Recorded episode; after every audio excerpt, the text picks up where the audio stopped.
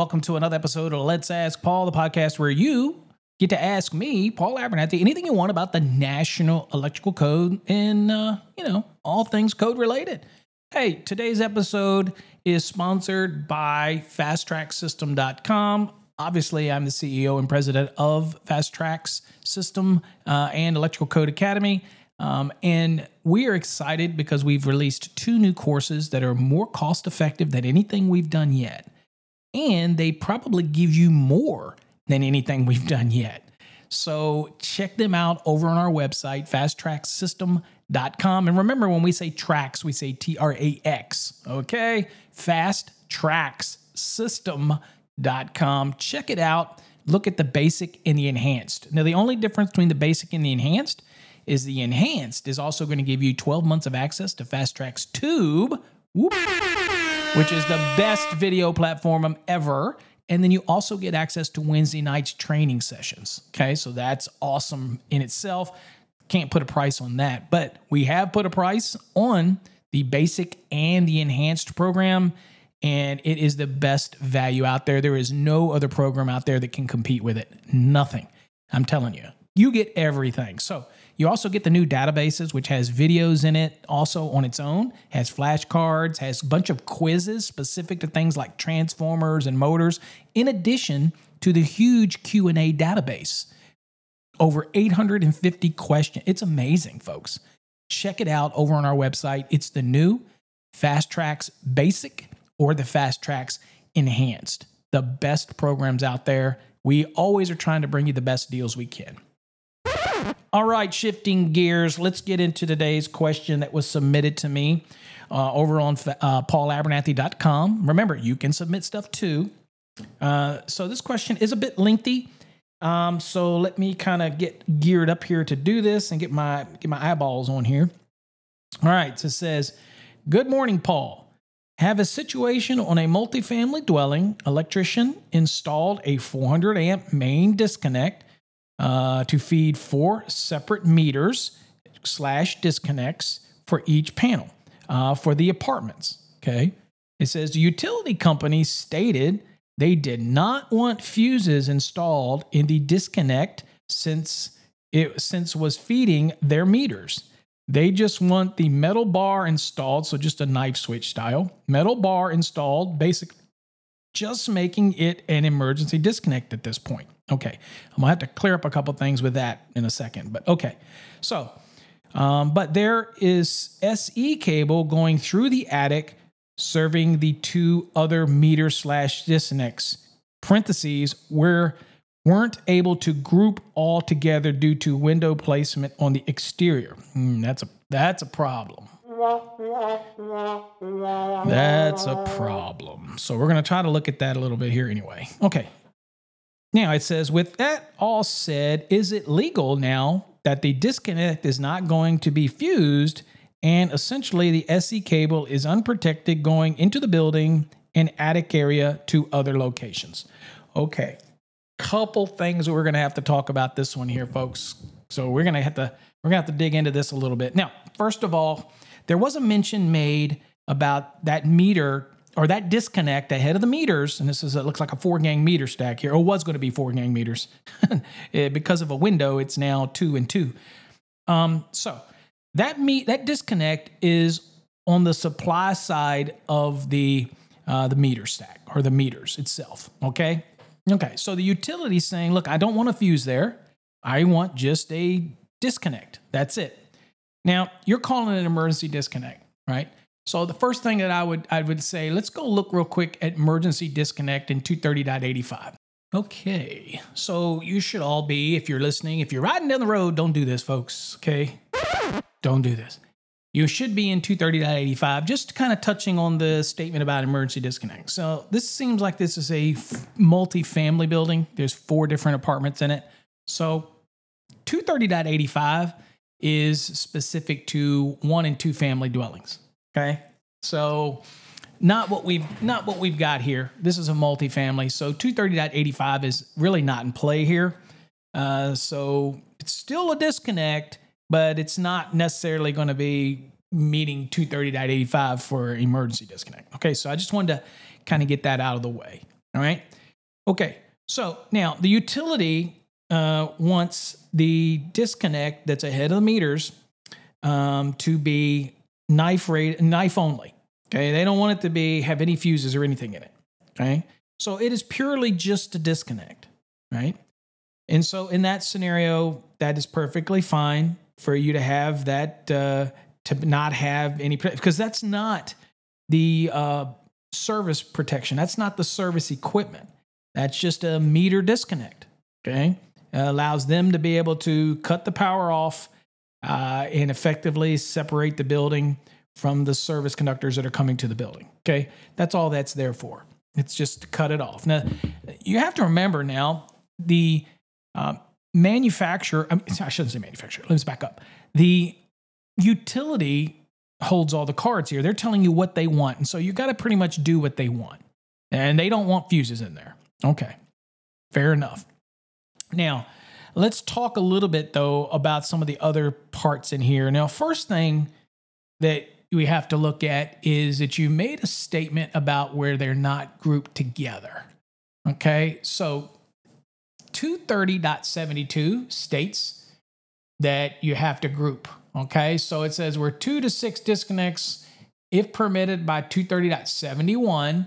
Now, in this case, 230.71 is the maximum number of disconnects. Seems to me here you've got four. All right, so you're looking at 230.71b. It says the two to six service disconnects shall be permitted uh, for each service permitted by 230.2. Sounds like there's only one service coming to this building. It's coming in. They want to disconnect. Then it's going to hit us area where it branches out to the uh, individual units service disconnecting means. I get you. Okay. Um, so again, or for each set of service entrance conductors permitted in 230.40, exception 1, 3, 4, or 5. Okay. So what you've got here is you're going to have um, up to six disconnects, and they're going to be need to be grouped together. That's in 230.72. Okay. Now there is exceptions to this rule uh, for other things, but generally, just speaking, normally that's not going to apply. So they it says that the two to six disconnects as permitted in 230.71, which we just looked at, these these four service disconnects to these individual apartments uh, shall be grouped each disconnect shall be marked to indicate the load served. Okay. So at this point, they're not grouped because you had no space at the window. Uh, I, sadly, that's not a reason to forego this, and the inspector should have called this out. The grouping is required. However, however, do you remember what it said about the maximum number? Right. Well, the maximum number, it allowed me to also take into consideration 230.40 exception number one, number three, number four, number five. So, real quickly, we're going to go look, and this is probably not your situation because you're concerned about those SE cables. If you go look at 230.40, we're talking about the service entrance conductors themselves. It says each service drop, set of overhead service conductors, or set of underground service conductors or service laterals shall supply only one set of service entrance conductors. Okay. However, you're looking at exception number one, and it says if a building with more than one occupancy shall be permitted to have one set of service entrance conductors for each service, as permitted in 230.2, run to each occupancy or group of occupancies if the number of service disconnect locations for any given classification of service does not exceed six. Okay. Now, what that means is, as long as you had from the meter, I mean, from the disconnect that they want you to install ahead of the meters, you come through the meters, and as long as those SE cables run on the outside of the building, okay, as long as they run around the outside of the building and then terminate into service disconnects, if, it, if that SE cable stays on the outside of the building, then you're able to have up to six at each one of those locations, and you wouldn't have to group them back where uh, that that meter disconnect is and the meters are. Okay, but they all have to be that way. Okay. So if you're using that, and then the service entrance cables can run around the outside of the building. So here's where we have a problem. Uh, you, yours didn't do that. Okay, yours are stating that they're obviously are coming from the the the the actual disconnect at uh, 400 amp ahead of the meters, and then the service entrance cables are running to their locations, but they're going into the building. Okay, now that indeed would be a problem. One is because you're absolutely right. Those conductors do not have any protection, and I'm going to tell you, even if you had fuses out there in that 400 amp it's probably not going to protect those SE cables because those SE cables are going to be much smaller based on the size of whatever the panel is in each one of those units. So it's, you know, if you're fusing it at 400, yet you have a conductor that only has a rating of 200, then you're not really protecting it, are you? You're not. Okay. So that would be a problem. So when we look at that, then that's when we have to look at the scenario and we have to look at 230.70A1 and it says the service disconnecting means shall be installed at a readily accessible location, either outside of the building or structure, or the nearest uh, the nearest the point of entry of the service conductors. Right. So the problem is, it doesn't sound like there is any um, service disconnecting means uh, on the supply side of those SE cables as they enter into what you say is the attic. So there is no protection. And those conductors are, uh, for all intents and purposes, unprotected as they run through the attic. So that would be a violation of 230.70A1, of course. So there's a bunch of pieces in here. Um, I believe that um, if you did not group them all together, um, that if you're using with SE cables and everything's outside, um, if you uh, are SE cable is going around the building before they pop into the units, then I think you're going to be using 230.40 exception number one. And then once you hit that unit, you have up to six at that each one, but those service conductors are outside of the building until they penetrate. Um, the moment that you put disconnects, two of them at one location, and then you you run the other two around in service entrance conductors, and you um, put them and then it immediately goes into those units, then you're okay there as well. The problem that you're going to have with grouping is if you happen to put two service disconnects outside next to the two that you did install where the window was, right? And now there's feeders going into the building, but then you have service conductors running around uh, and going around the building into it. Then that that point you have problems because now you have feeders coming in, uh, and so then you have an issue where you you're you're not able to use the 230.40 exception number one in my opinion and then you would have to group all of your service disconnects at the same location. So this can create create problems. For example if i'm feeding one unit with service conductors but i'm feeding another unit with a feeder then that is a problem because now the service conductors are not grouped okay i mean the service equipment is not grouped so the only way that i can see around this is if you came to a building, you put a meter stack outside and you came out of the meter and your service entrance cables went around the outside of the building and then immediately popped into the building and hit the panels in each apartment. Then you only have to have up to six at that location where they penetrate and they are grouped for that separate SE cable. That's the allowance for you to use the service entrance cables outside and use the 230.40 exception number one, right? So, and that's the only way I can see around this. Okay, so, uh, and I can't, there's not enough detail here except for it looks like you did run, they did run SE cables through an attic uh, that had no service disconnect on the supply side of it. So to me, that's a violation of 230.70A1, uh, creating an unsafe condition. Um, the grouping aspect of it uh, at this point, um, yeah, there, there's no grouping involved. Uh, those service conductors, some are inside and some are outside. You didn't use the allowance for SE cables in 230.40 exception number one. So you do have this, this grouping issue that you've got to deal with. Now, maybe your jurisdiction uh, allows that separation. Um, I don't know. But based on the way you say it, um, you've got uh, some conductors that do have no protection on them running through the building. So that's the bigger issue that I see. They're unprotected. Just don't think that that 400 amp fused disconnect ahead of the meters um, would have protected those individual conductors. Okay, um, I I don't believe that they they they would have pr- protected them in that case.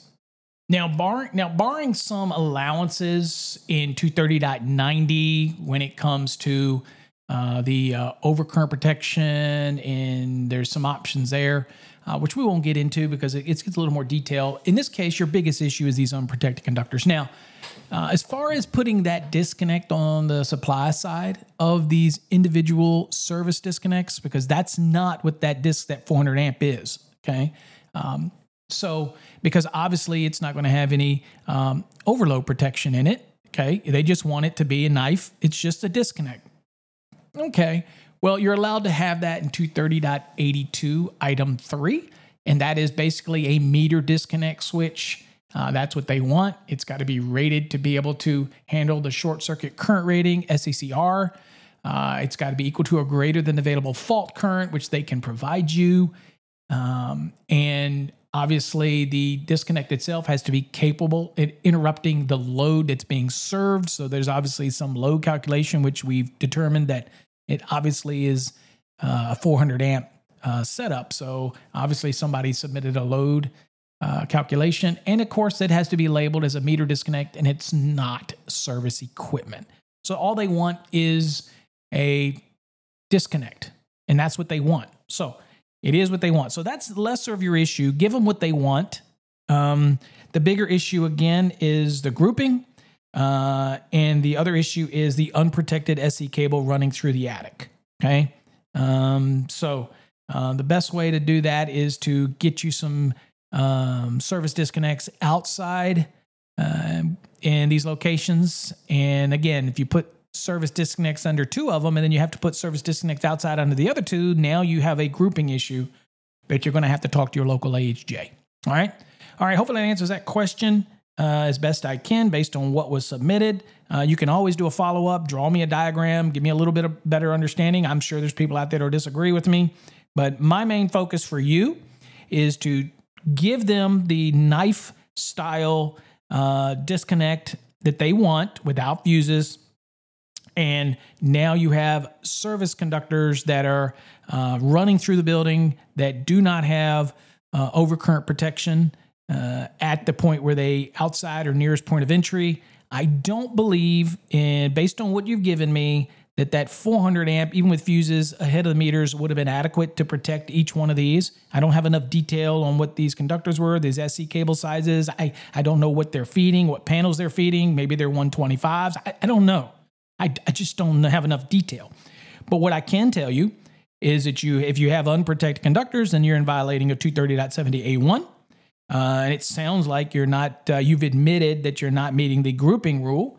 Uh, and of course, that for those that are following along, that's 230.72. Uh, and uh, other than that, that's where I would start. Okay. All right, folks, that's about all I can do for this episode. Hopefully, you got something out of it. Remember, you can submit your questions to me at paulabernathy.com. I will do my best to get answers to you as quick as I can. Uh, if not in a podcast, in an email. All right, folks, till next time, stay safe. God bless. And remember, if you're looking for the best electrical code course out there, which incidentally would explain this in great detail in our Fast Trax program, check out our website, fasttraxsystem.com. The two new courses, basic and enhanced, are the, the, the cat's meow, if you will. Till next time, stay safe. God bless.